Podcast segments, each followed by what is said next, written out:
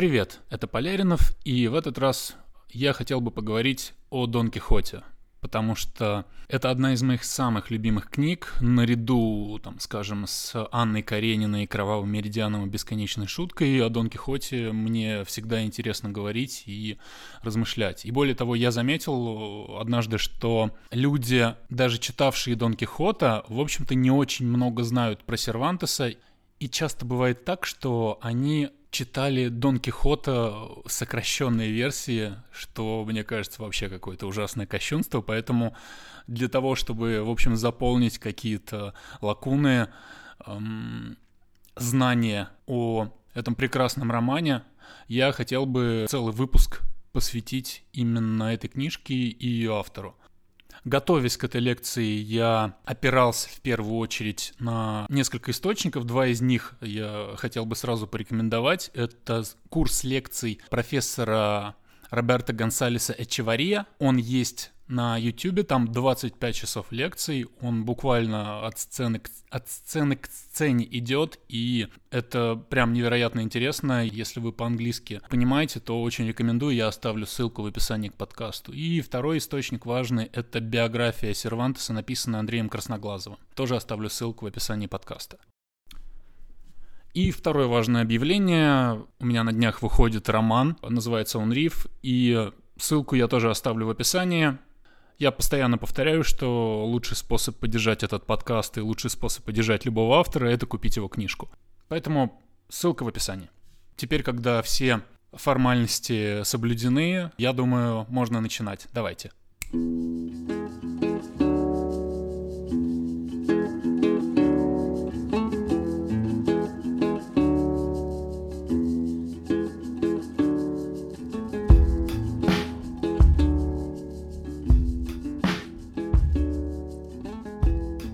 Первое, что хочется сразу сказать, я, конечно, больше всего буду говорить о композиционных приемах книги, расскажу о жизни самого Сервантеса, потому что, по-моему, это просто потрясающая жизнь.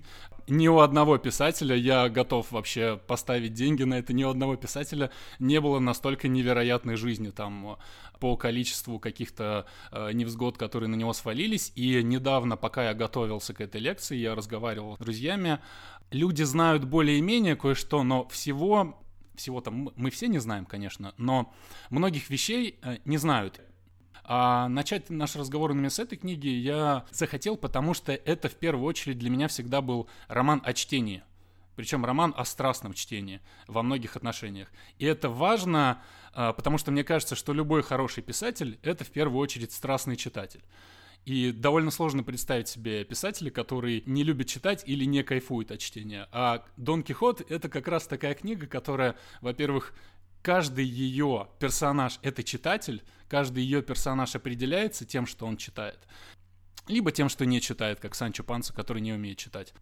Поэтому мне кажется, что Дон Кихот это самый писательский роман из всех возможных. Роман 17 века, в котором собраны, если не все композиционные приемы, которые используются сегодня и которые иногда считают ошибочно новаторскими. Все, что мы знаем или многое, что мы знаем о постмодернизме сегодня, удивительно, удивительно тем, что это уже было у Сервантеса. Опять же, пока я готовился, пока я разговаривал со знакомыми про эту книжку, я периодически вспоминал этот мем, возможно, вы о нем слышали. Мем называется «Это уже было в Симпсонах». То есть, когда э, какой-то прием, какой-то сюжет, он, все это уже было в Симпсонах, потому что там 25 сезонов, и когда я разговаривал про Дон Кихота, мы э, начинали говорить о каких-то, ну, например, не знаю, про Вонигута, про Данилевский того же, я к этому вернусь, наверное, еще позже. И периодически возникала реплика «это уже было в Дон Кихоте».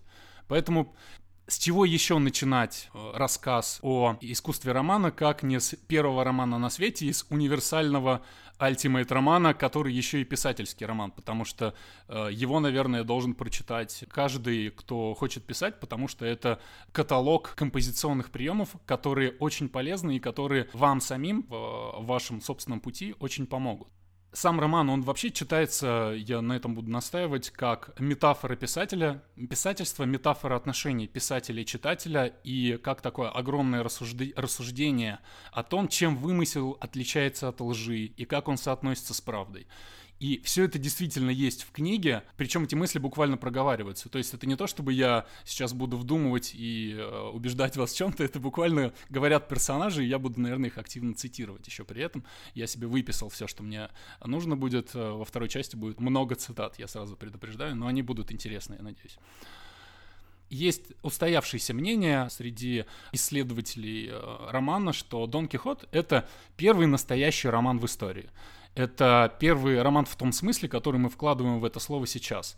То есть, когда вы открываете книгу, нужно понимать, что Дон Кихот написал... Ой, господи, Дон Кихот. Сервантес написал свой роман Тогда, когда романов еще не существовало, были романсы, романсес, и на этом я хотел бы э, поболь, поподробнее остановиться именно на слове роман, на его переводе, на том, откуда он взялся и как он мутировал. Э, как мне подсказывает э, словарь русского языка, в который я посмотрел перед тем, как начать с, с вами говорить, Роман — это крупнейший э, литературный жанр. Его название восходит к старофранцузскому существительному «романс», которое означает повествование, написанное на, на народном языке, на романском, то есть. Романы появились э, в средние века, э, не романы, романсы, появились в средние века, в XII веке приблизительно, потому что до того, как они возникли, все любые тексты были написаны на латыни. То есть первым толчком к возникновению романа, который мы знаем сейчас, был переход на родной язык, на тот язык, на котором может читать не, тол- не, не может читать не только представитель церкви. Я так много на этом останавливаюсь, потому что это будет важно дальше. Я выяснил, что, в общем, не все э, люди, даже которые читают, читали Дон Кихота, понимают этот э, вариант, потому что есть устоявшееся мнение о том, что Сервантес пародирует и нападает на рыцарские романы. Наш перевод русский хороший перевод любимого, но несовершенный, как любой перевод, он точно так же везде э, говорит о них, как о рыцарских романах, но при этом, естественно, не все понимают контекст, что Сервантес нападает не на те рыцарские романы, которые мы с вами знаем, которые, ну, в общем, есть же возникшие романы в 12 веке, которые стали классикой. Это Ивейн «Рыцарь со львом», Ланселот «Рыцарь телеги», э, Персиваль и «Повесть о Грале». Все это мы знаем. Это вторая половина 12 века примерно. И это действительно важные столпы литературы, которые ознаменовали собой рождение вот этого нового жанра романс. Очень важно понимать, когда мы читаем Дон Кихота, что Сервантес не нападает на эти романы. Есть большая разница между рыцарскими романами Средневековья и рыцарскими романами Возрождения. У любого культурного направления есть срок годности. И рыцарские романсы, которые возникли в э, Средневековье, они, как любое направление, постепенно, достигнув своего пика, начали увядать, жанр начал погибать. Он жил, получается, три века, и к 15-му, 16-му и уж тем более 17-му, когда был написан Дон Кихот, рыцарские средневековые романы э, превратились в обыкновенные мыльные оперы.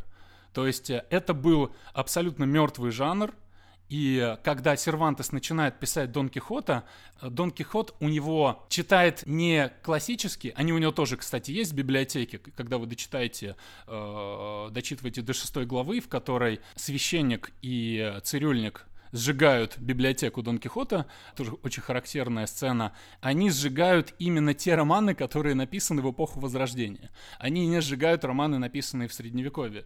Это очень важный нюанс, потому что периодически, когда где-то я пока перепахивал э, статьи о Дон Кихоте, периодически видел сообщения о том, что Сервантес пародирует рыцарские романы, всегда хотелось, знаете, вскочить и сказать, это подождите, это не совсем так, есть нюансы. Рыцарский роман рыцарскому роману рознь, и сам Сервантес э, нападал именно на романы, которые были низшим и изжившим себя жанром. Роман эпохи Возрождения — это была уже не литература как таковая, это была эскапистская литература, это был палп, написанный так, чтобы читатель мог сбежать от не, в нее от реальности. Это фактически были мыльные оперы тех времен. Испания в те времена, в конце 16 века, переживала довольно, в общем, скверный период, она была в кризисе, и, естественно, люди, как сейчас люди уходят от реальности в сериалы, точно так же люди уходили раньше от реальности в рыцарские романы, которые считались абсолютным дном жанра. Что важно о них знать? Они были абсолютно линейны, то есть они рассказывали историю от рождения главного героя до его чаще всего коронации – Это жанр, в котором в герое не было никаких изъянов. Это был такой комиксный герой, был очень злой злодей, была принцесса в опасности. То есть это был набор клише, которые эксплуатировались несколько веков. То есть то, что возникло как прорыв, как это всегда бывает, за несколько веков превратилось в абсолютно в то, что, ну, не знаю, с, чем это даже сравнить. Я видел сравнение с романами Дарьи Донцовой, но это, наверное, не очень хорошо по отношению к Дарье Донцовой, хотя, может быть, и близко. Это такая совершенно непритязательная литература и при этом невероятно массовая. С другой стороны, мы знаем, что роман сегодня — это нечто противоположное тому, что я только что сказал. Роман сегодня — это текст, цель которого чаще всего раскрыть какую-то внутреннюю сложность героев, показать их неоднозначность. Цель писателя сегодня — это, это тоже стало своего рода клише, что цель писателя — избегать клише и морализаторства. Герои в романах развиваются и переживают сложные моменты жизни, которые их меняют. романы, они стремятся к сложности, а романсы стремились к упрощению. И, наверное, это первый тезис, который я сегодня хочу озвучить, что Дон Кихот — это роман о борьбе с упрощением мира. Дальше мне хотелось бы рассказать про самого Мигеля де Сервантеса, опять же, потому что, судя по всему, люди, даже читавшие Сервантеса, не очень хорошо себе представляют, насколько запутанной, сложной и странной была его жизнь. Сервантес родился в 1500 1947 году в семье обедневших дворян, э, так называемые идальги, его мать, от которой он получил часть фамилии Сааведра, была дворянкой, отец, скорее всего, нет. Его биография очень пунктирная, известно немного, э, поэтому очень много скачков, даже когда ты читаешь биографии его. Часто бывает такой момент, когда даже какой-то известный сервантист, там вроде Даниила Измерга, он э, в какой-то момент говорит, вот об этом моменте нам почти ничего не известно.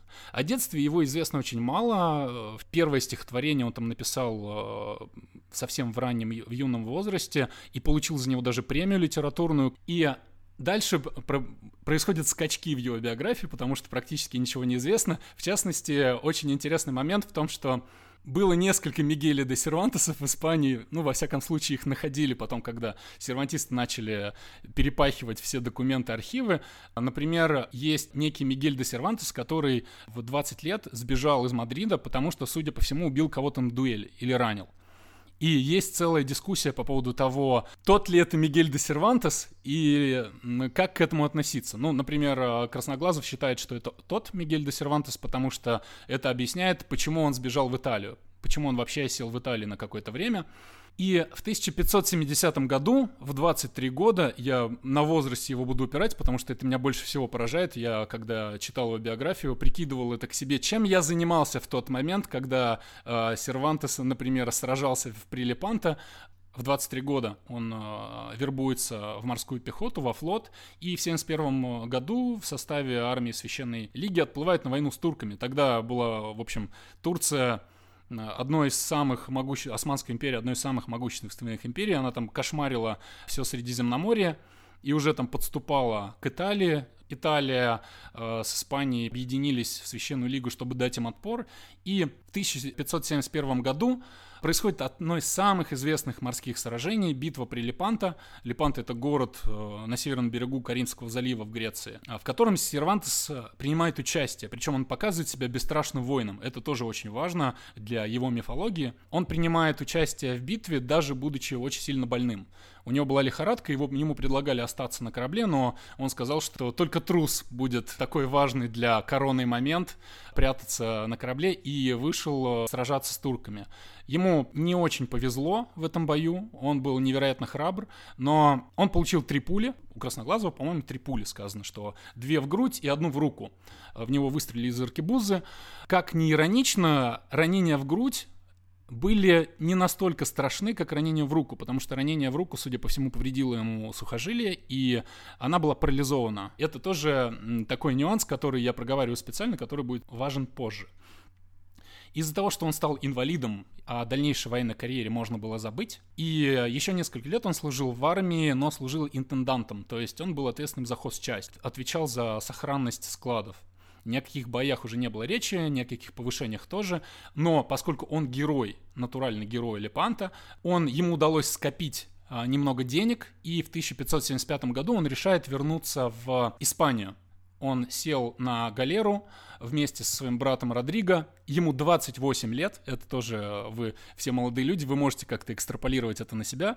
Э, человеку 28 лет, он герой войны, у него парализована рука, он с братом плывет в Барселону, обратно возвращается. На самом подступе к Барселоне на галеру нападают пираты, их захватывают в заложники, и вот здесь играет роль, во-первых, тот факт, что он был героем войны, и он вез э, у него с собой, чтобы не соврать, рекомендация от вице-короля королю Испании. То есть у него была рекомендация королю Испании, вице-король просил за Сервантеса оказать ему помощь, этому храброму солдату, и дать ему хорошую должность. То есть Сервантес ехал, в общем, в хорошую благополучную жизнь, но не сложилось. Их захватывают с братом, их везут в Алжир. Алжир — это резервация, которая принадлежала Атаманской империи, но ей, э, в ней практически не было турков. Это было место, вот знаете, как в «Пиратах Карибского моря», там Тартуга какая-нибудь, что-то в этом роде. Это было место, которое отдал, отдали э, султаны на откуп пиратам, всякого рода ренегатам. Им э, правил э, рабовладелец э, Гасан Паша, который славился своей жестокостью и когда Гасану Паши сообщили, что при одном из пленников нашли рекомендацию от вице-короля испанскому королю, он, естественно, заинтересовался в этом заложнике. С одной стороны, это спасло Сервантусу жизнь, потому что он был инвалидом, а инвалидов в этом алжирском плену убивали сразу. Потому что если ты раб, ты либо идешь работать, либо если ты бесполезен, тебя убивают. Либо если ты выкупной, ты отправляешься в резервацию, такая специальная маленькая часть городка, обнесенная забором, в котором жили все пленные, все захваченные пиратами, которые ждали выкупа.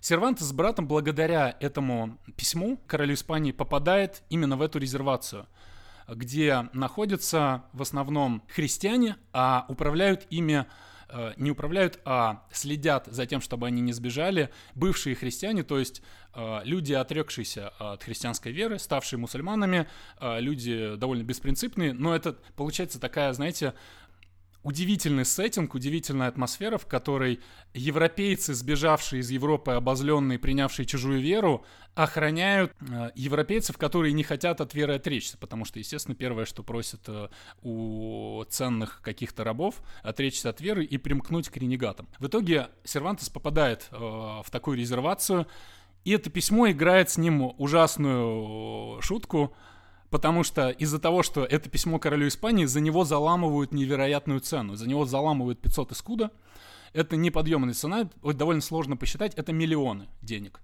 Более того, они никак не могут сообщить своим родственникам, потому что, естественно, это ошибка. Сервантеса принимают за какого-то высокопоставленного чиновника и полагают, что, естественно, его сейчас прибегут спасать. А Сервантес это просто солдат, героический инвалид, у которого бедная семья, его родители, у которых, в общем, ничего нет. И главная трагедия в том, что родители, по-моему, первые полгода вообще ничего не знали о том, что их дети находятся в заложниках, находятся в плену. Затем каким-то образом до них доходит эта информация, и его не имеющие, в общем, никаких запасов родители начинают искать способ э, вытащить своих сыновей. Отец ходит по всем министерствам, э, связанным с э, военным делом, везде ему отказывают, говорят, ну что вы хотели, война бывает, что, что мы можем делать, где мы вам возьмем столько денег. Его матери приходится идти на подлог, его мать подделывает документы, выдает себя за вдову прославленного ветерана, и в итоге они залезли в долги просто невероятно. Собрали все эти деньги, друг семьи поплыл в Алжир и выкупил только младшего брата. Мне поразительно, что никто еще не, не написал об этом роман. То есть э, роман, знаете, о четырех годах, не, не о четырех, он пять лет пробыл в плену, о пяти годах Сервантеса в плену. У нас есть очень четкий сеттинг. Это резервация в Алжире, в которой бывшие крестьяне а, охраняют настоящих христиан для того, чтобы они не сбежали и ждут, когда за них заплатят выкуп. И вот здесь у нас возникает действительно в истории плена Сервантеса удивительный какой- какой-то материал для романа. Я не знаю, может быть, кто-то его написал, я просто не знаю, но из значительных писателей, видимо, никто. Потому что это само по себе просится на как, как минимум на какой-то фильм исторический. Смотрите, у нас есть резервация, у нас есть а, будущий автор Дон Кихота, благородный ветеран войны, отличающийся храбростью, Они с братом год ждут, когда их выкупят. В итоге выкупают только брата. Он просто, я не представляю, как себе можно это пережить, что ты просто расстаешься с братом, он уплывает, а ты сиди, а сиди дальше. Вот у нас есть такой сеттинг, у нас есть герой, и у нас есть отличный, невероятный антагонист. У нас есть Гасан Паша, правитель этого, этой резервации, который рабовладелец, занимается продажей этих рабов, назначает за них цену, и это именно тот человек, который назначил цену за Сервантеса, и это именно тот человек, от которого Сервантес четыре раза пытался сбежать. Это еще одна интересная деталь всей этой жизни Сервантеса, невероятной. Он четыре раза пытался сбежать, а четыре раза подговаривал окружающих на бегство, чтобы вы понимали, после первого раза его должны были уже забить палками насмерть. Почему этого не произошло, не знает вообще никто. Есть только, опять же, теория, теория, которую проговаривает биограф э, Андрей Красноглазов. Как я в самом начале упомянул, Сервантес учился в иезуитской школе, и Красноглазов предполагает, что он все-таки вступил в орден иезуитов, он принадлежал к этому сильному в то время ордену. Есть предположение, что в самой резервации жили еще какие-то пленные, которые принадлежали к этому ордену. То есть он фактически был в некотором роде защищен тем, что он принадлежал к ордену, плюс он был, естественно, человек, при котором нашли письмо королю Испании. Поэтому каким-то образом ему все это сходило с рук, потому что других людей, которые пытались сбежать, там были невероятные какие-то пытки, например, э, там тот же Красноглазов упоминает крючкование. Непокорного раба его насаживали ребрами на крюк, и он умирал от жажды, то есть э, он просто висел там, пока не умрет от жажды и от боли. Вот в, в таких условиях он жил. И здесь я чуть-чуть скакну в первую часть э, Дон Кихота, в которой, возможно, вы помните, есть История бывшего пленника. Я тоже оказался в числе выкупных. Ибо когда стало известно, что я капитан, то сколько я не уверял, что средства мои весьма скромные, что имущества у меня никакого нет, все же я был отнесен к разряду дворян и выкупных пленников. Меня заковали в цепи не столько для того, чтобы легче было меня сторожить, сколько в знак, в знак того, что я выкупной – и так я жил в этом банья а, вместе со многими другими дворянами и знатными людьми, которые значились как выкупные и в качестве таковых здесь содержались. И хотя порою, а вернее почти все время, нас мучили голод и холод, но еще более нас мучило то, что мы на каждом шагу видели и слышали, как хозяин мой совершает по отношению к христианам невиданные и неслыханные жестокости. Каждый день он кого-нибудь вешал, другого сажал на кол, третьему отрезал уши. И все по самому ничтожному поводу, а то, а то и вовсе без всякого повода. То, что сами турки понимали, что это жестокость ради жестокости, что он человек, человек-ненавистник по своей природе. Единственное, с кем он хорошо обходился, это с одиноким испанским, испанским солдатом неким Сааведро – тот проделывал такие вещи, что турки его долго не забудут. И все это для того, чтобы вырваться на, на свободу. Однако ж хозяин мой ни разу его не ударил, не приказал избить его и не сказал ему худого слова. А между тем мы боялись, что нашего товарища за самую невинную и из его проделок посадят на кол. Да он и сам не раз этого опасался. Если бы мне позволило время, я бы вам кое-что рассказал о подвигах этого солдата, и рассказ о них показался бы вам гораздо более занимательным и удивительным, чем моя история. Вместо пленника о похождениях этого солдата сейчас вам расскажу я, потому что действительно Сервантес четыре раза подбивал всех на побег, четыре раза побег срывался. И теория Дэниела Эйзенберга, сервантиста, гласит, что Гасан Паша его щадил не столько из жадности, сколько потому, что он сразу увидел в нем ужасно толкового воина, и он постоянно пытался его завербовать. Вот здесь еще видите, какой простор для сюжета. Захваченные пиратом два брата оказываются в резервации в Алжире. У одного из них находят э, письмо королю, поэтому его не убивают. В течение пяти лет старший брат, после того, как младшего выкупают, пытается бежать четыре раза, и все это время у него возникают какие-то странные отношения с этим Гасан Пашой. Это вот практически противостояние умов можно показать здесь. Гасан Паша все это время пытался его совратить. Он ему мог предлагать, опять же, это, поскольку мы точно не знаем, это я сейчас пересказываю теорию Дэниела Айзенберга, что Судя по всему, Гасан Паша действительно пытался его соблазнить каким-то, какой-то важной должностью, чтобы он стал одним из его приспешников, потому что ему нужны были вот такие люди. Сервантес был очень умен, Сервантес был героем войны, он был храбр, он не боялся Гасана Паша, он не боялся разговаривать с ним, и вот эти вот какие-то дисфункциональные отношения между ними продолжались в течение пяти лет, и, как говорят, опять же, Наверное, это миф, поскольку точно мы не знаем, но существует такая история о том, что выкупили Сервантеса буквально последний, в последний момент. Его э, Гасан Паша в какой-то момент после очередного побега решил, э, после очередной попытки побега, решил Сервантеса увезти в Стамбул. Э, совершенно голливудская концовка в этой истории получилась, потому что говорят, что его фактически сняли с корабля в Стамбул, в последний момент его семья где-то еще, его сестры, они отказались от наследства, от приданого. И недостающую часть денег собрали благодаря монахам из ордена Тринитариев. Это был такой монашеский орден, который занимался исключительно выкупом пленных христиан из мусульманского плена. Вот еще одна деталь, которая просто просится в какой-нибудь роман или фильм, но так там почему-то и не оказалось.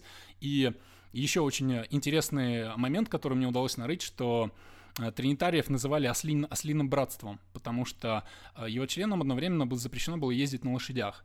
И есть версия, что э, тот факт, что Санчо Панса ездит на осле, на муле, это такая дань уважения ордену, который спас, который спас Сервантеса жизнь.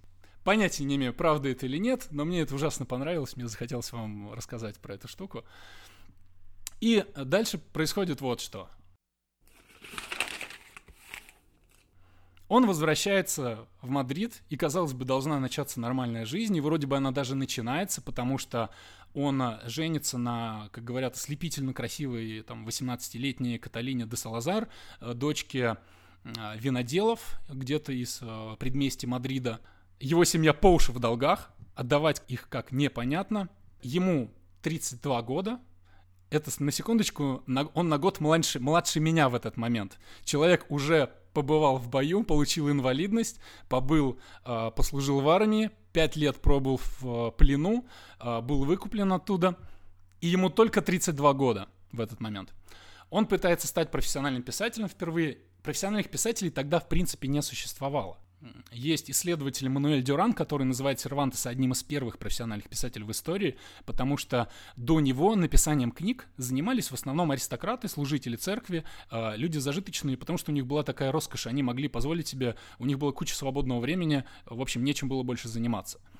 Они могли себе позволить э, написание книг, чтобы занять свой ум, написание, философских трактатов. Сервантес не был таким. Он был, не был служителем церкви, он э, всю жизнь работал, и более того, вся его семья в долгах. И тем не менее, он пытается, вот здесь он пытается стать писателем.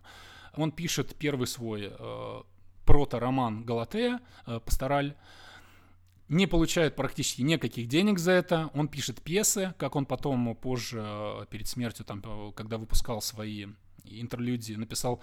Их было где-то 20-30, то есть он даже сам не помнил, сколько их написал, потому что эта поденщина ему совершенно никак не помогает. Он э, борется за жизнь.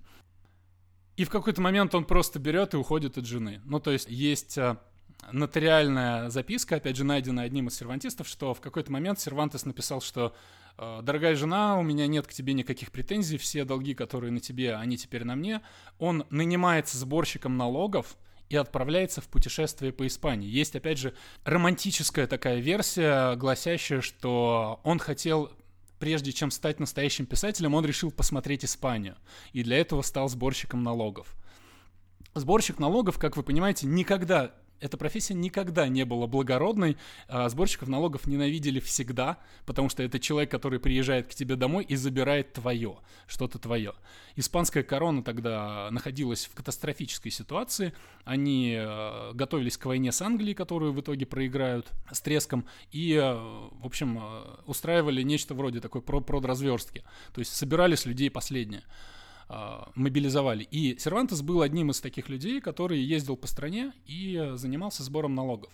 Казалось бы, ну что еще может ужасного произойти с человеком, правда, когда все самое странное, что могло свалиться на жизнь э, писателя будущего, на него свалилось. Но и здесь он умудрился как-то попасть в ситуацию, когда один из банкиров, через которого он, судя по всему, передавал деньги а, в казну, использовал их как-то неправильно и обанкротился. Вместе с банкиром Сервантеса посадили в долговую тюрьму.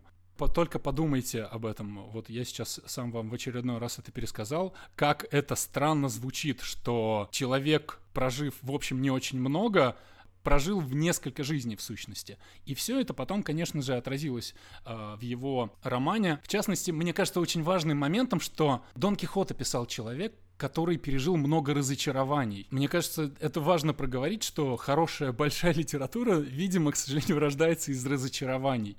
И э, так вышло, что разочарование это самый лучший материал для литературы.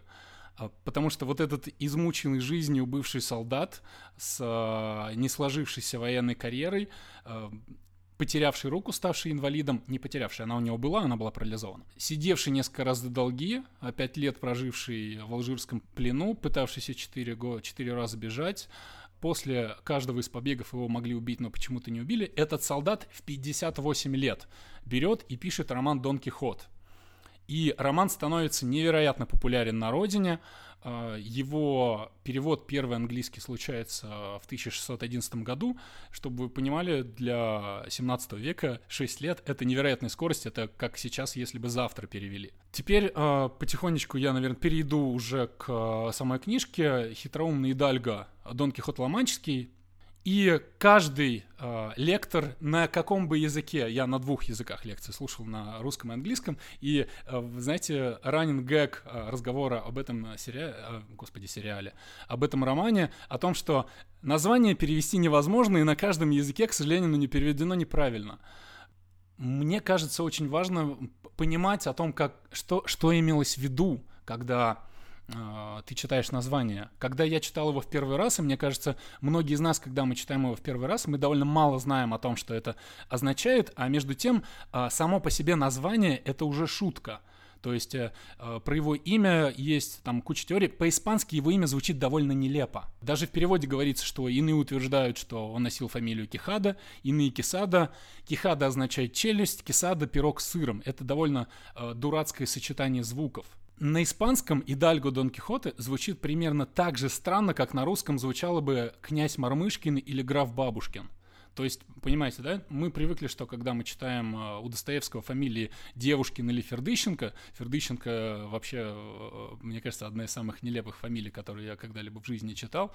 Если среди вас есть Фердыщенко, извините, пожалуйста, э, я это не имел в виду. Но как вы помните, что у Достоевского, например, когда он использует дурацкие фамилии, мы на них реагируем. Мы понимаем, что э, он же даже склоняет этого Фердыщенко. Он говорит, пришли с Фердыщенкой, позвали Фердыщенку. И это тоже довольно нелепо и забавно. Когда мы встречаем это у Гоголя, у Гоголя Башмачкина или Чичикова, мы автоматически схватываем отношение автора к герою.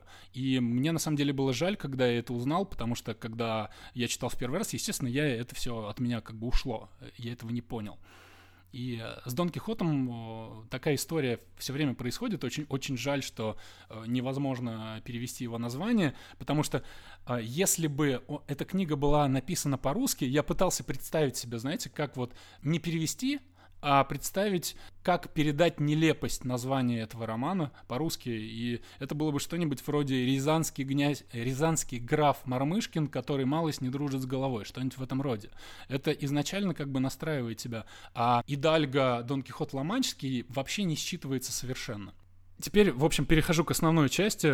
Почему именно Дон Кихот? Почему э, мне кажется, что с него нужно начинать говорить о любом романе? Потому что это абсолютно литература-центричный текст. Это текст, который постоянно заигрывает жанрами, постоянно пародирует их, постоянно сваливается на, на метауровень. Это роман, построенный на рефлексии о том, что значит быть писателем, что значит создавать истории. Это роман о размытой границе между правдой и вымыслом он э, с первых строчек начинает бомбить буквально читателя писательскими приемами и размышлениями о том, каково это вообще писать книги. Поэтому нет лучшего образца, лучшего тренажера для э, начинающего писателя, либо для человека, который пытается, в принципе, писать роман, чем чтение и изучение Дон Кихота. Например, я понял, когда начал его перечитывать, что адаптированная версия, в ней нет предисловия и нету сонетов, с которых начинается Дон Кихот.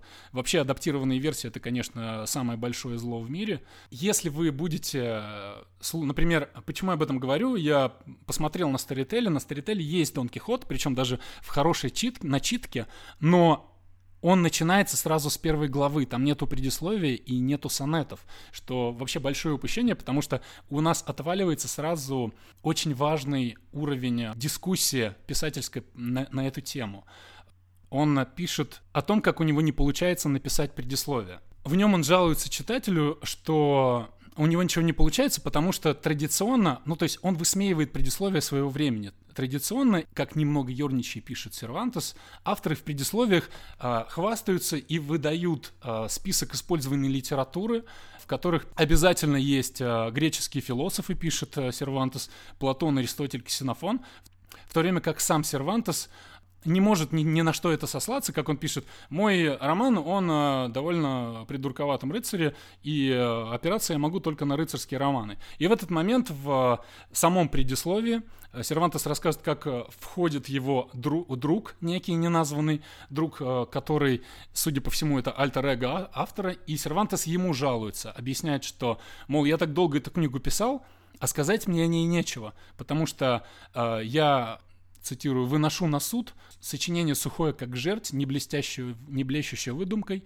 не отличающееся красотами слога, игрой ума, не содержащее в себе никаких научных сведений и ничего назидательного, без выносок на полях и примечаний в конце». И вот другие авторы, говорит он своему другу, вот у них предисловие так предисловие, а у меня похвастаться нечем.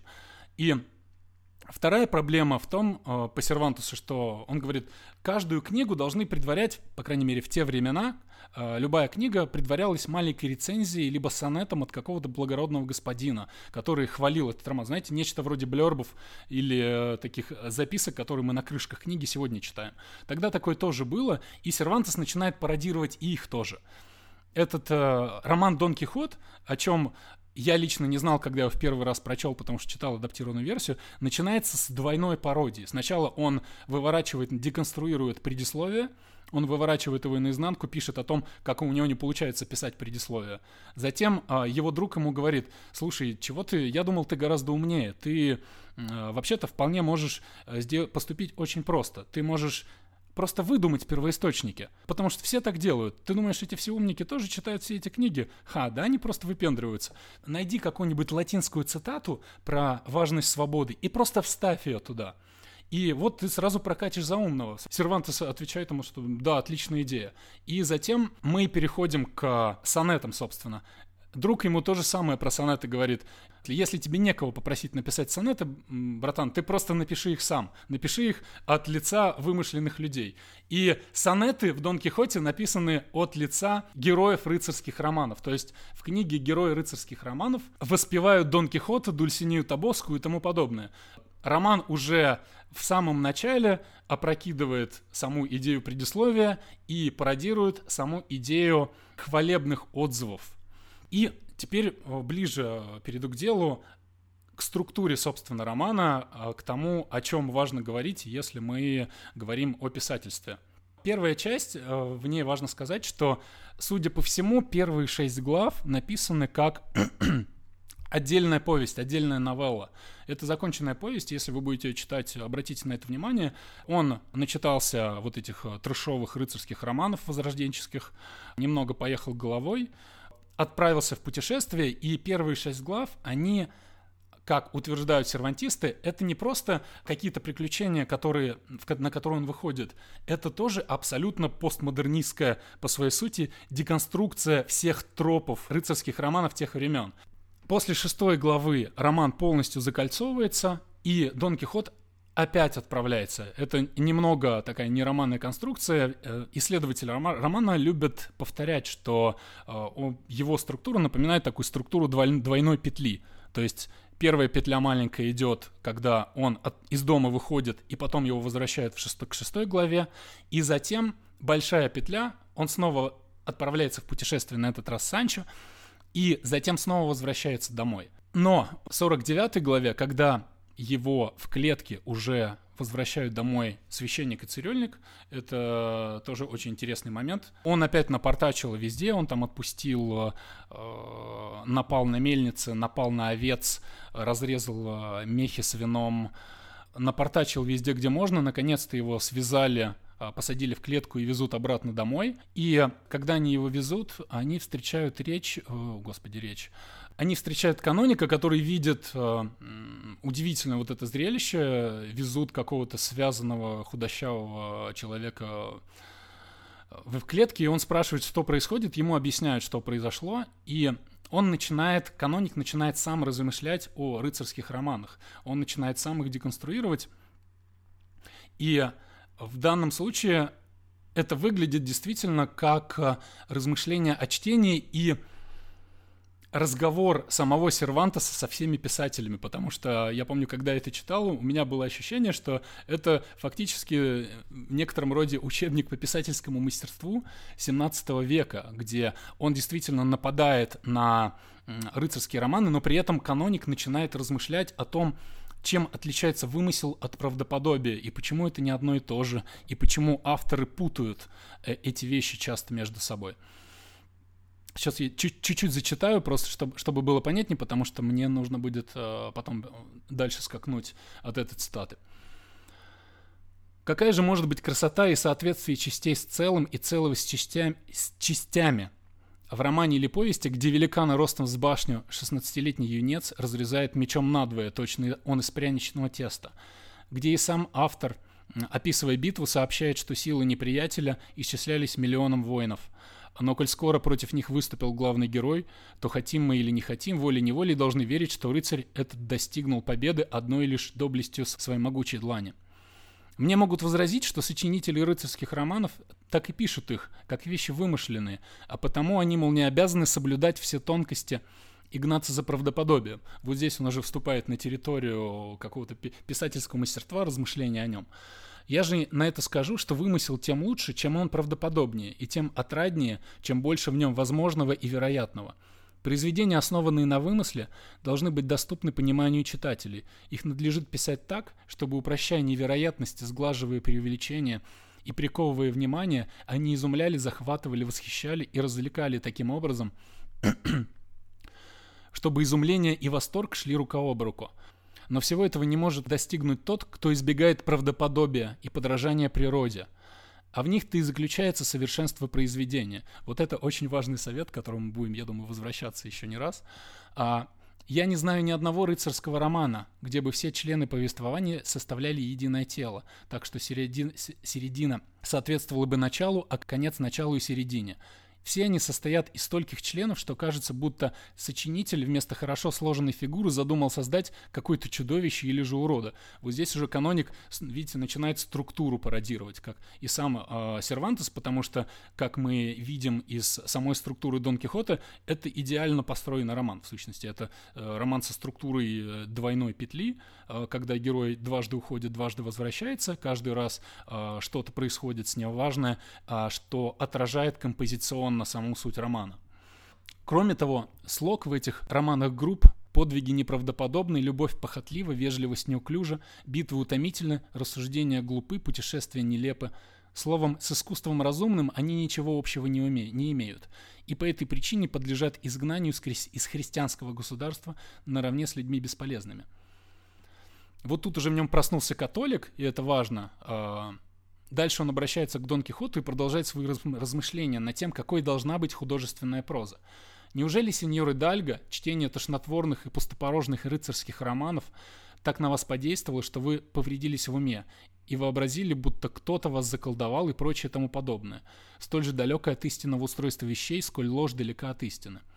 И как мог человеческий разум допустить, что была когда-то целая прорва, прорва всяких амадисов, этих пресловутых рыцарей, что были все эти императоры и находцы, странствующие девицы, змеи, э, великаны, неслыханные приключения, всевозможные чародейства, сражения, жаркие схватки, причудливые наряды, влюбленные принцессы, оруженосцы-графы, Забавные карлики, нежные послания, объяснения в любви, смелые женщины, словом, всякий вздор, коим набиты рыцарские романы. О себе могу сказать, что пока я их читаю, он тут начинает оправдываться.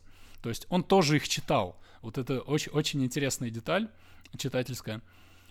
О себе могу сказать, что пока я их читаю, не думаю о том, что все это враки, что все это пустое. А, я, я еще получаю некое удовольствие.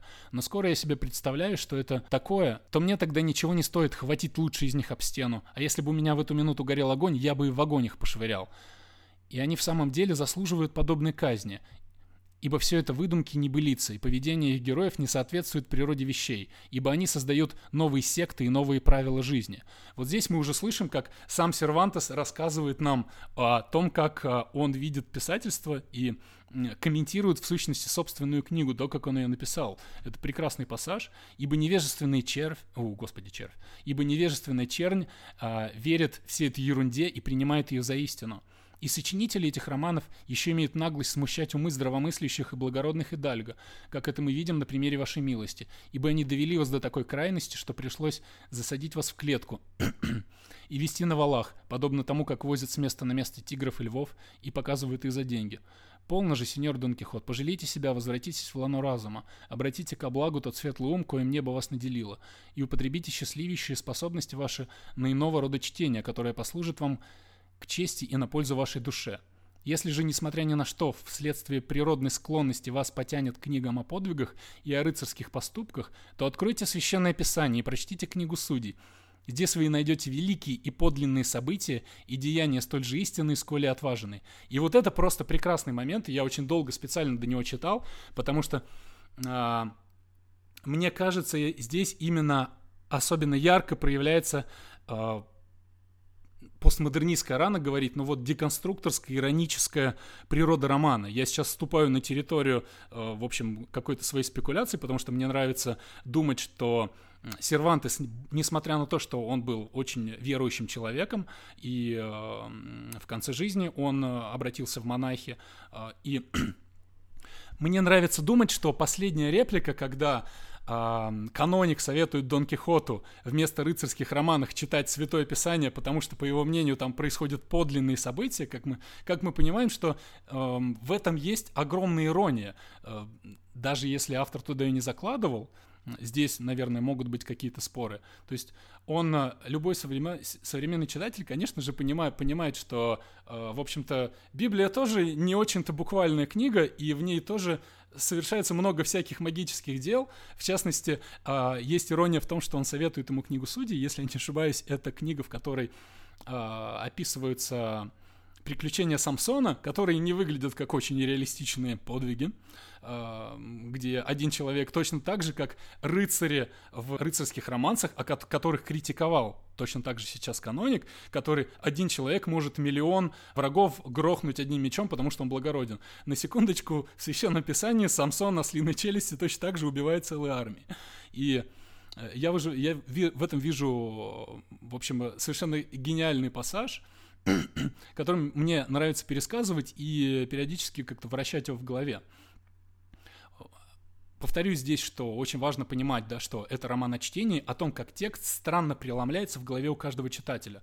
Вот так каноник, например, э, сначала нам говорит э, вполне разумные вещи, говорит практически э, голосом автора, рассказывает нам о том, что вымысел вовсе не обязательно ложь, наоборот, вымысел должен стремиться к правдоподобию, к правде, только тогда этот вымысел хорош, а, под этими, в общем, словами может любой писатель подписаться, а потом происходит вот это вот subversion, а, опрокидывание ожиданий, потому что ты читаешь, он после того, как он разругал книги, где происходит всякая дичь, он советует книгу, где человек ослиной челюстью убивает целую армию.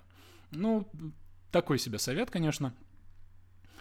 И мне нравится об этом говорить, потому что Дон Кихот же это роман как раз об этом. Эм, он гармонично построен вокруг этой идеи. Еще когда мы говорим о том, как должен выглядеть синапсис к роману. Синапсис к роману Дон Кихот, если бы я его попробовал написать, он бы не выглядел как пересказ событий, которые там происходят. Э, я бы сказал, что э, это роман об идее, о конфликте между миром и нашими представлениями о мире.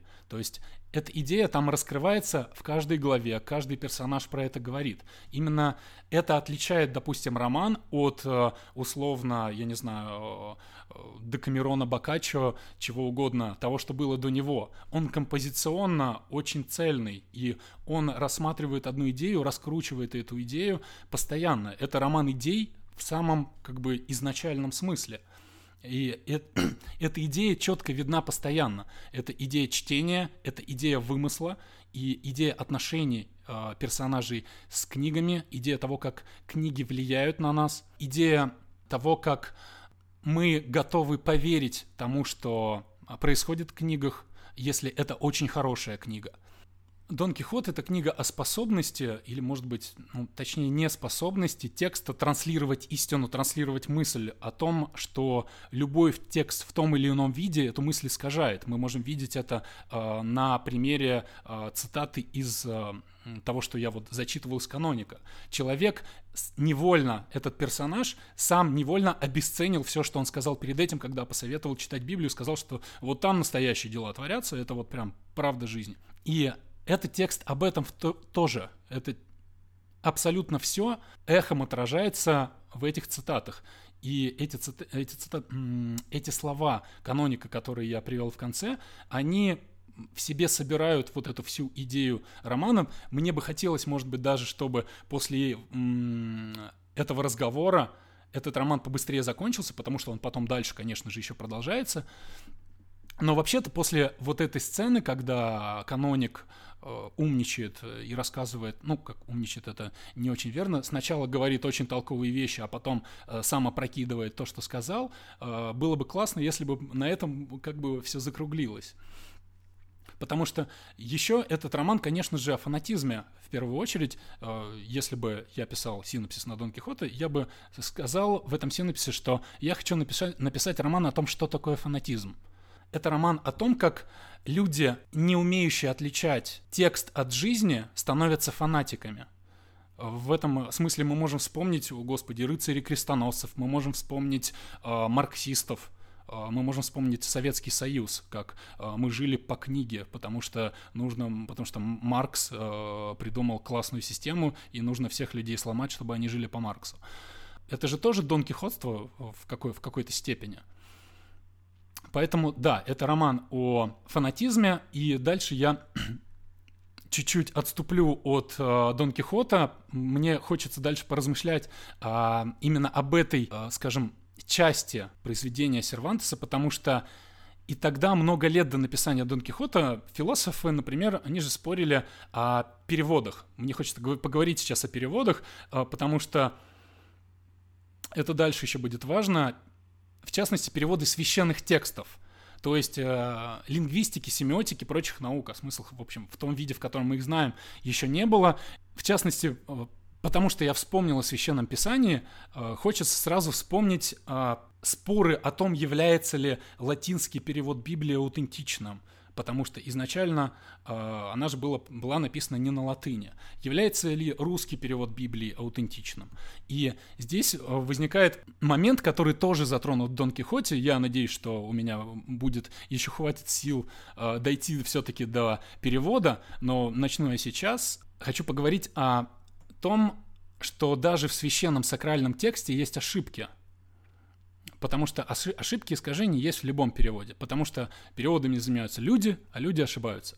И э, сейчас я неожиданно так скакну на 300 лет вперед и спрошу вас, э, читал ли кто-то «К востоку от Эдема» Джона Стейнбека.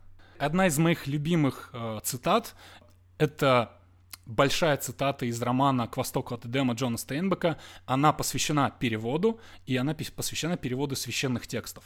Э, сейчас буду посильнее углубляться в этот момент и начну с э, великого американского романа, опубликованного в 50-х. Он полностью построен на библейских темах и отсылках, и там есть великолепный пассаж, э, который звучит так есть персонаж Ли и персонаж Сэмюэл. И персонаж Ли рассказывает ему, как он читал Библию. Почти 10 лет назад, сказал Ли, «А, повесть эта врезалась мне в душу. Он имеет в виду повесть о Каине Авеле. И я стал вдумываться в нее слово за словом. И чем больше вдумывался, тем глубже, тем глубже делался ее смысл. Тогда я сравнил разные переводы, и они оказались довольно близки. Только на одном месте я споткнулся.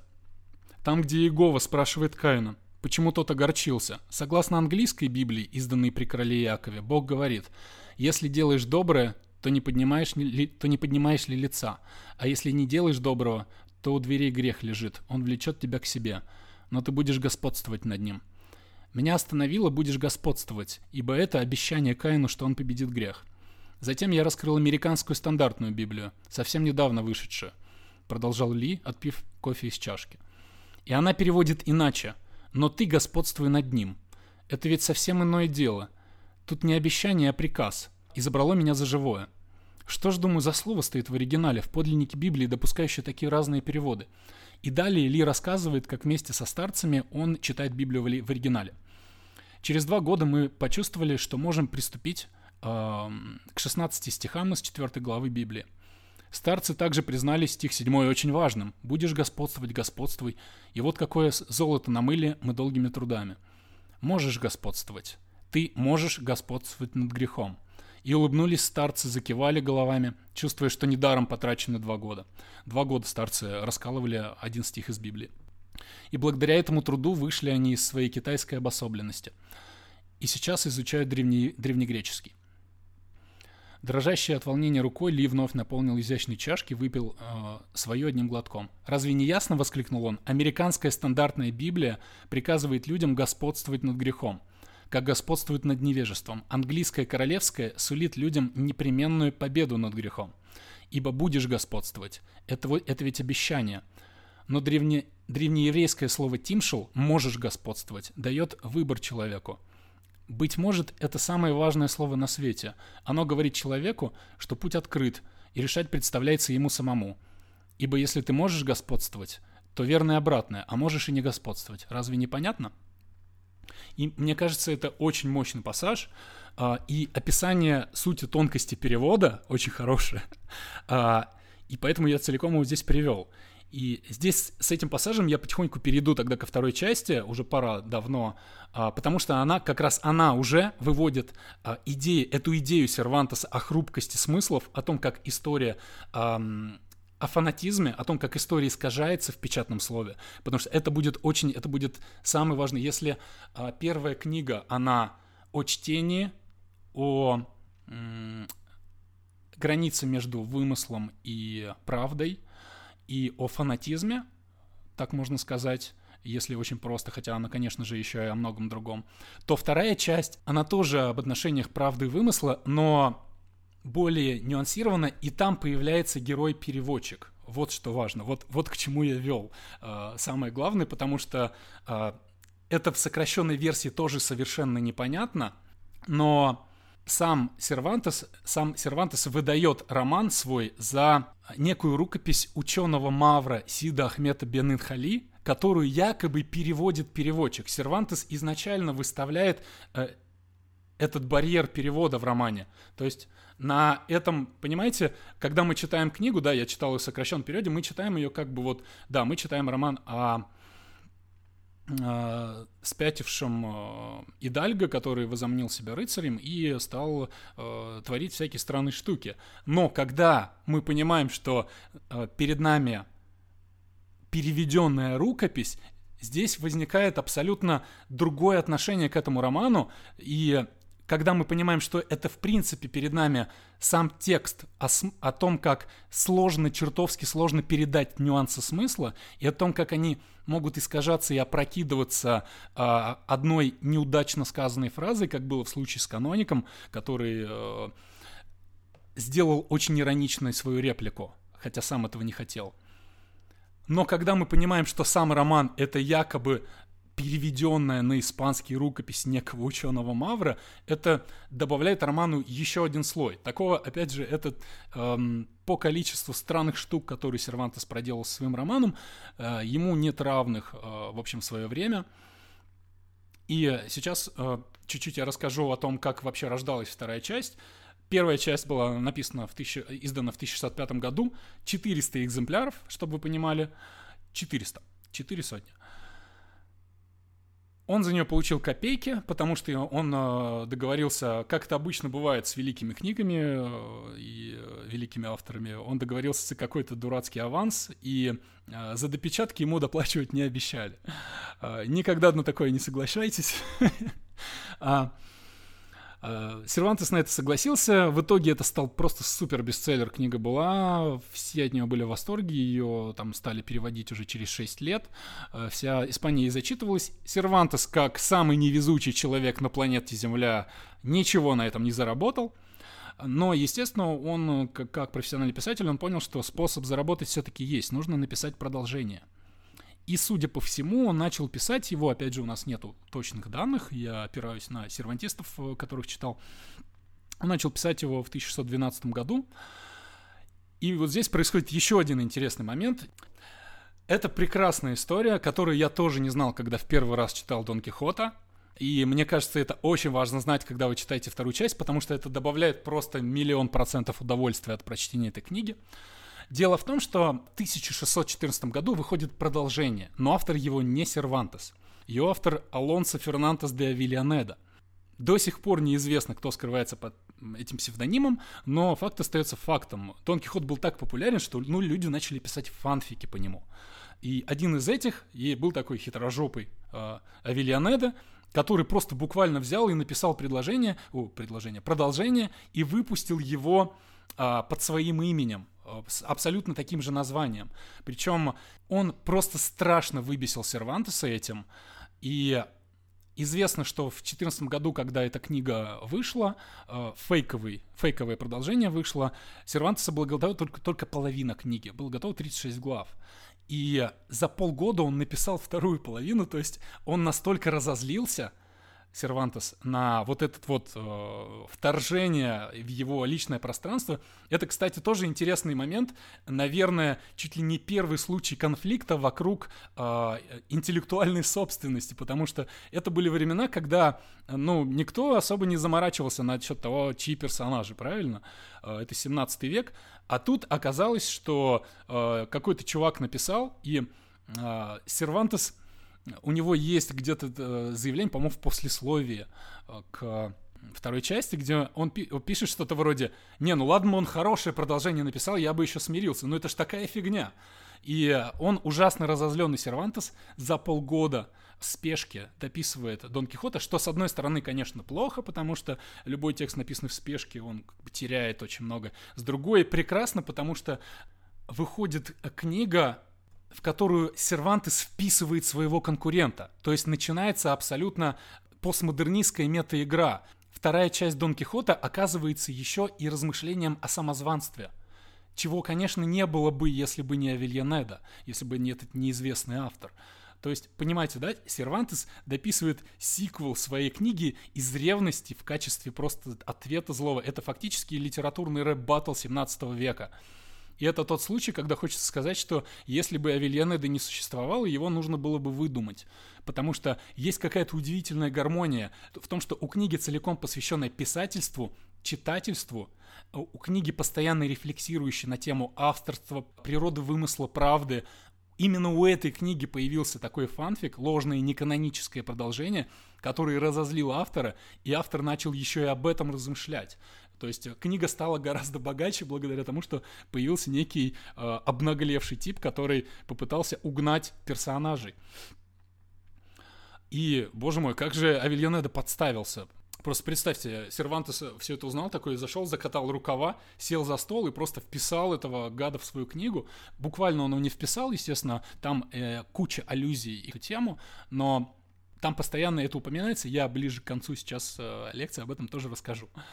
В плане языка также название второй части, мы здесь опять возвращаемся чуть-чуть к переводу, потому что э, название второй части отличается от названия первой. И опять же, это ускользает от русского читателя, потому что обе части у нас называются «Хитронный Идальго», в то время как э, в оригинале вторая часть называется не Идальго, она называется Кабальеро, он называется э, Инсиньоса Кабальеро, то есть рыцарь есть теория, есть пара теорий о том, почему это произошло. Первое, это Сервантес хотел как-то отделить свое продолжение от вот этого фейкового продолжения Авельянеды, что, а, ты там написал вторую часть Дальга, а у меня уже Кабалера, ты, ты не прав. И вторая теория, гораздо более прозаичная, э, издатель э, настоял на этом, потому что э, так книгу легче было как бы отделить визуально от другой книги, чтобы читатель не путался, что, чтобы он понимал, что да, это следующий роман. То есть вторая часть становится уже настолько... Первая часть была мета, потому что первая часть, она была о том, как главный герой усилиями автора полностью разрушает или переосмысливает тропы, которые всех задолбали. Он полностью переосмысливает жанр, который к тому моменту, когда выходит книга, уже был полностью мертв. Это очень важная тоже штука, мне кажется, которую каждый писатель должен для себя усвоить, ну что нельзя, нельзя использовать мертвые тропы. А, не все, не все об этом знают, к сожалению. И эта первая книга была мета по отношению к палп рыцарским романсам. И точно так же вторая книга буквально начинает соотноситься, быть мета по отношению к первой. Потому что, если э, вы помните, кто, может быть, читал недавно, читал внимательно, это то, к чему я, в общем, почему я, в принципе, так долго об этом рассказываю. Э, одна из целей моих сейчас призывать вас максимально внимательно прочитать эту книгу, как, как бы под лупой. Не просто вот как, может быть, иногда читаем некоторую классику, потому что нужно прочитать, а чтобы понять, как это сделано.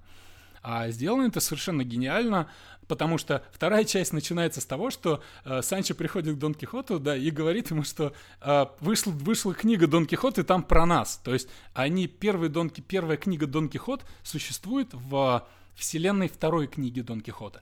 Но и фейковый, фейковые продолжения Авильонеды фанфик тоже существуют там же. Они тоже все на него ссылаются. И таким образом, первая книга, которая изначально была о читательском опыте, каждый э, персонаж оценивался, исходя из того, как и что он читает. И вторая книга возводит эту идею на второй уровень, на следующий уровень, потому что теперь персонажи оцениваются по тому, читали ли они первого Дон Кихота, что они думают о фейковом Дон Кихоте и как они вообще воспринимают то, что написано в первом Дон Кихоте.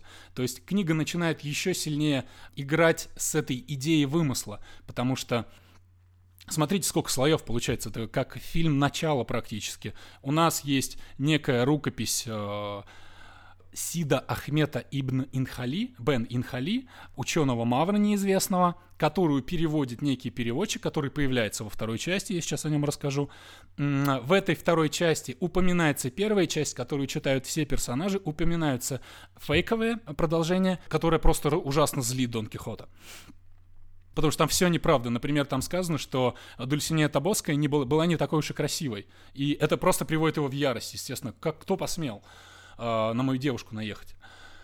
И там перепутано имя жены Санчо, что, конечно, возмущает Санчо. Сам он книгу не читал, но все, что ему пересказывают, его страшно возмущает. Он читать не умеет. К сожалению, как мы знаем, что тоже определяет его как читателя в некотором роде, он по пересказам все знает. И вот здесь, да, сейчас я перейду к переводчику. В пятой главе переводчик вторгается впервые, то есть глава буквально начинается э, с того, и э, если, когда ты читаешь это уже внимательно, с контекстом, тебя это начинает, естественно, выбивать из, заставляет задуматься о том, почему это происходит. То есть главное вообще, э, что хоть к чему, чему хочется призвать всех читателей Дон Кихота, когда дочитываете до какой-то странной штуки, задаваться вопросом, почему это здесь так, потому что там ничего просто так не происходит. В пятой главе э, впервые возникает переводчик, то есть буквально глава начинается с того, что переводчик вторгается в текст и э, сообщает нам, что, дойдя до пятой главы, переводчик этой истории объявляет, что глава эта, по его мнению, вымышленная. Опять начинается размывание книги, которую мы читаем, ее постоянное расслоение, автор не дает нам возможности понять, какой слой мы сейчас читаем. Ты должен очень внимательно следить за слоями, чтобы понять, где ты находишься. Ты вот здесь опять попал в слой, в начале пятой главы попадаешь в слой переводчика.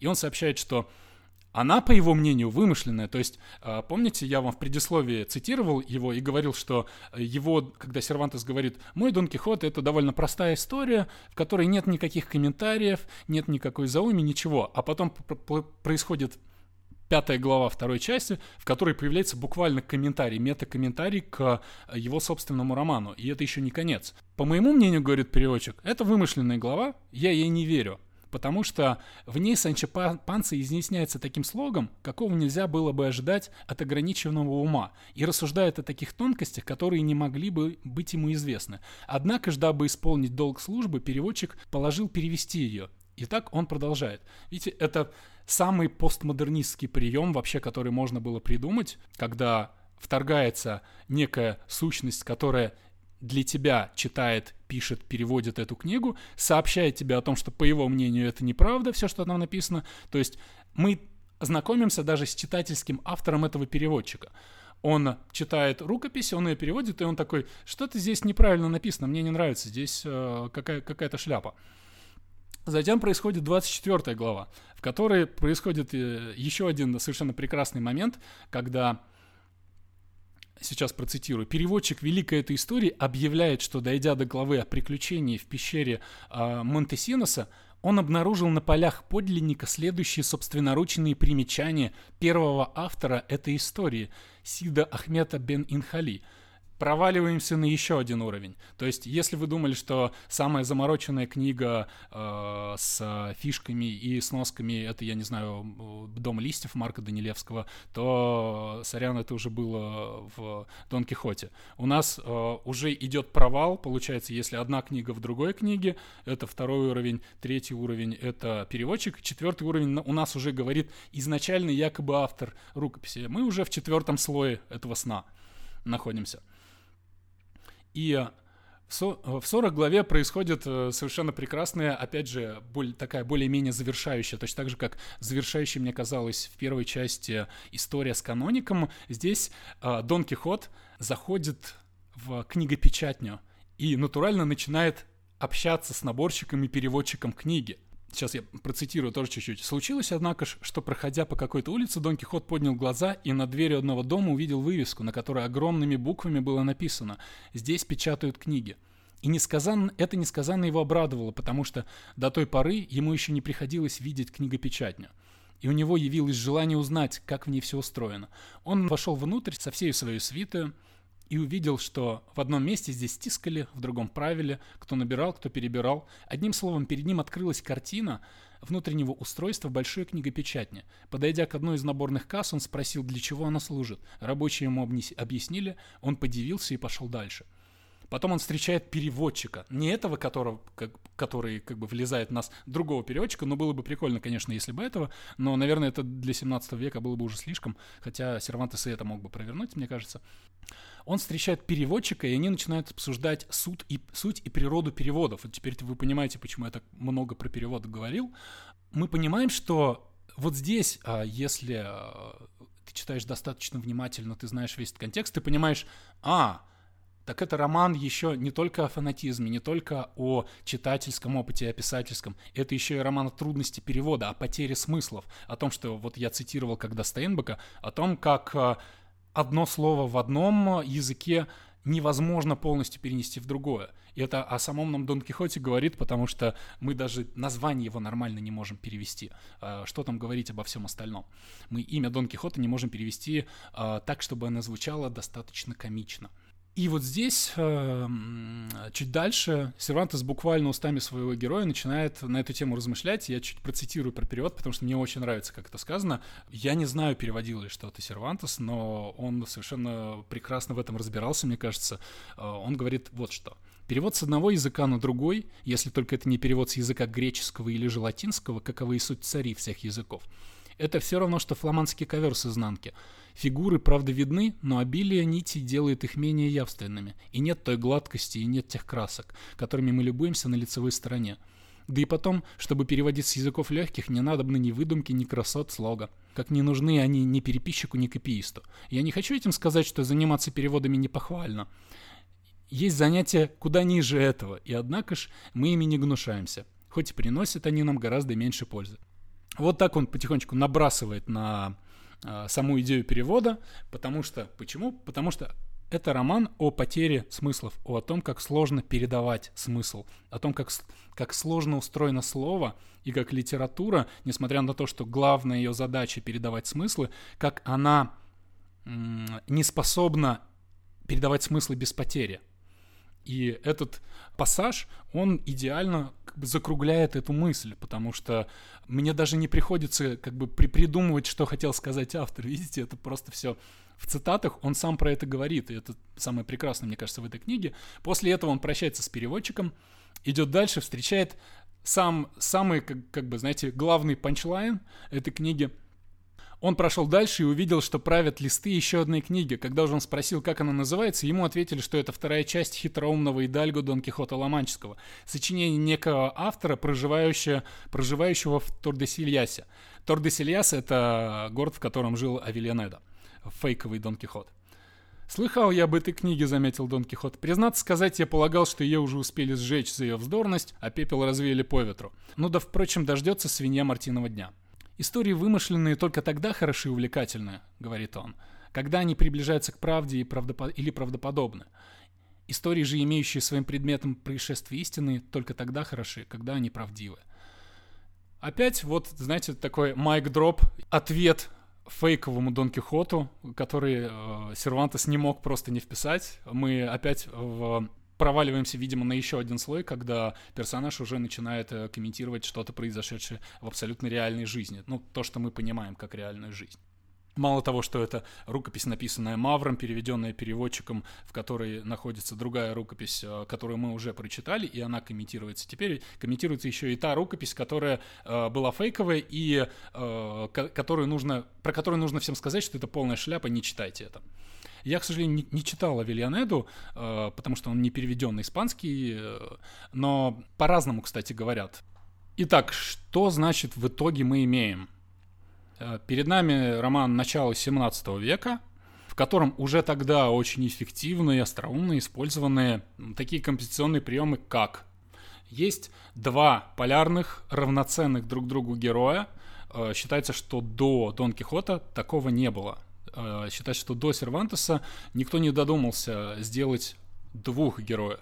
Главный геро... У главных героев всегда были помощники, были оруженосцы, были шуты, но они никогда не играли такую роль. Э, фактически Сервантес сделал, здесь изобрел броманс, то, что называется история о дружбе двух диаметрально противоположных по характерам персонажей, отличия между которыми, контраст, контраст между ними рождает вот огромный простор для юмора, для эмоций, он как бы поднимает историю на новый уровень, позволяет через их э, разговоры, конфликты лучше раскрыть мысль один оттеняет другого. Это сейчас как бы роман считается такой очень классическим тропом, но, ну, вы знаете, в любой истории про полицейских, да, условно я беру, вспоминаю первый фильм «Смертельное оружие», где есть Ривс и Марто, один совершенно суицидальными наклонностями бешеный коп, а второй э, ждет, когда он выйдет на пенсию, спокойный, у него семья, трое детей и так далее. И вот в этой химии рождается какая-то интересная история.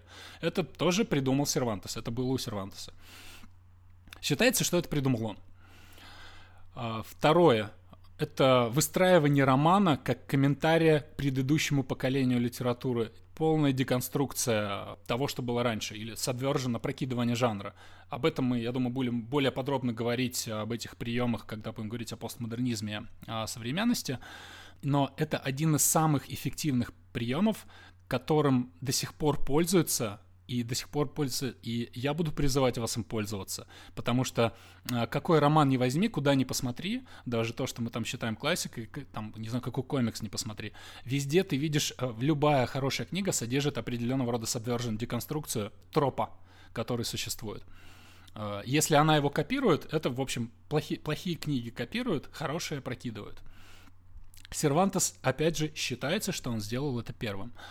Сервантес взял некую историческую, устаревшую, абсолютно отрехлевшую идею, рыцарский эпос, а, которая 300 лет просто из нее выматывали всякие халтурщики, писатели душу, чтобы заработать денег, перевернул ее с ног на голову, и при этом перевороте родилось что-то совершенно новое.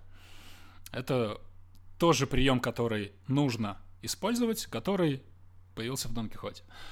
Третий прием — это мета Мета-игры, э, прием, который, проще говоря, называется книга внутри книги. Прием позволяет за счет создания дополнительных слоев менять смысл текста, как было в Дон Кихоте, когда э, мы читаем роман, в котором, который вроде бы о фанатике, а потом понимаем, что он о том, насколько неоднозначен смысл, как трудно ухватить, что такое правда, и потом бац, туда вклинивается переводчик, и ты понимаешь, что ты даже этот текст читаешь, скорее всего, там что-то такое должно быть искаженное, потому что этот весь роман, он об искаженном восприятии. Э, перевод тоже в сущности искаженное восприятие. Но После Булгакова сейчас, ой, господи, Булгакова, после Дон Кихота, после Сервантеса мы можем вспомнить э, кучу романов в романе, там от э, Булгакова до Набокова, Маргарет Этвуд, это первое, что приходит в голову. Но при этом все равно, мне кажется, что круче, круче ситуации это никто не сделал, что поразительно, потому что это, типа 1605 год, 1615. Четвертый прием создания эффективного автора, эффективного переводчика, э, вот это остранение — через которое книга заставляет тебя работать головой совершенно по-другому к ней относиться. Через вот этот прием, который мы иск- сейчас ассоциируем исключительно там условно со Шкловским, потому что он придумал остранение, э, с Толстым, потому что он идеально писал какие-то остраняющие штуки, да, там от лица лошади, от лица собаки. Э, но, опять же, у Сервантеса это было на, в общем, большой дистанции сделано довольно интересно, и я, я помню, как мне это мозг сломало, когда я так, ха, переводчик тут появился, понятно, так, посмотрим. Что, что это значит? Значит, это вообще все было не так, все было по-другому. Еще и переводчик рассказывает, что там было все... Ты начинаешь сам смотреть на это глазами переводчика.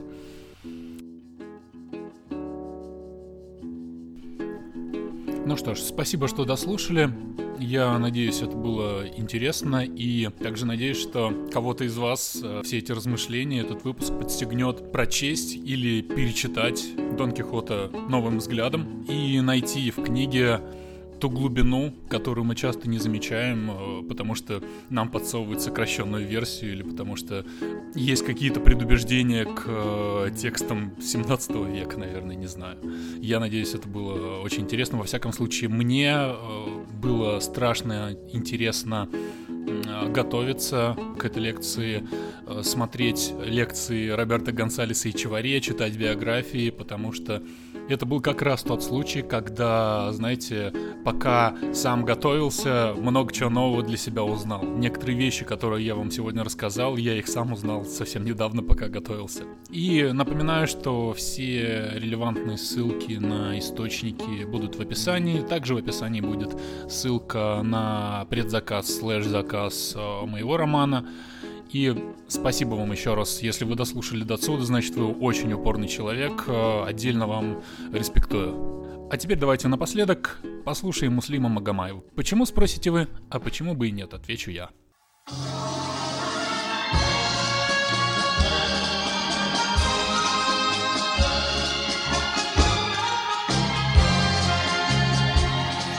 Турнире, на Перу и на охоте ходят слухи об отважном Дон Кихоте. Ла-ла-ла-ла-ла, ла-ла-ла-ла-ла,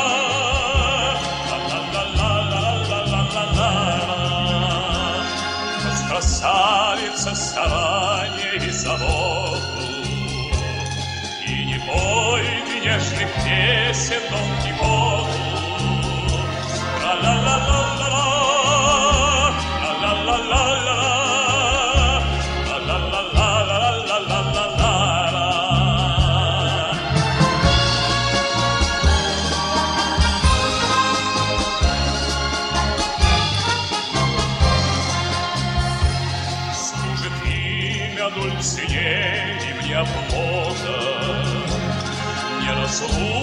Ла-ла-ла-ла-ла-ла, Неразлучно Дульсинея с Дон Кихота. Ла-ла-ла-ла,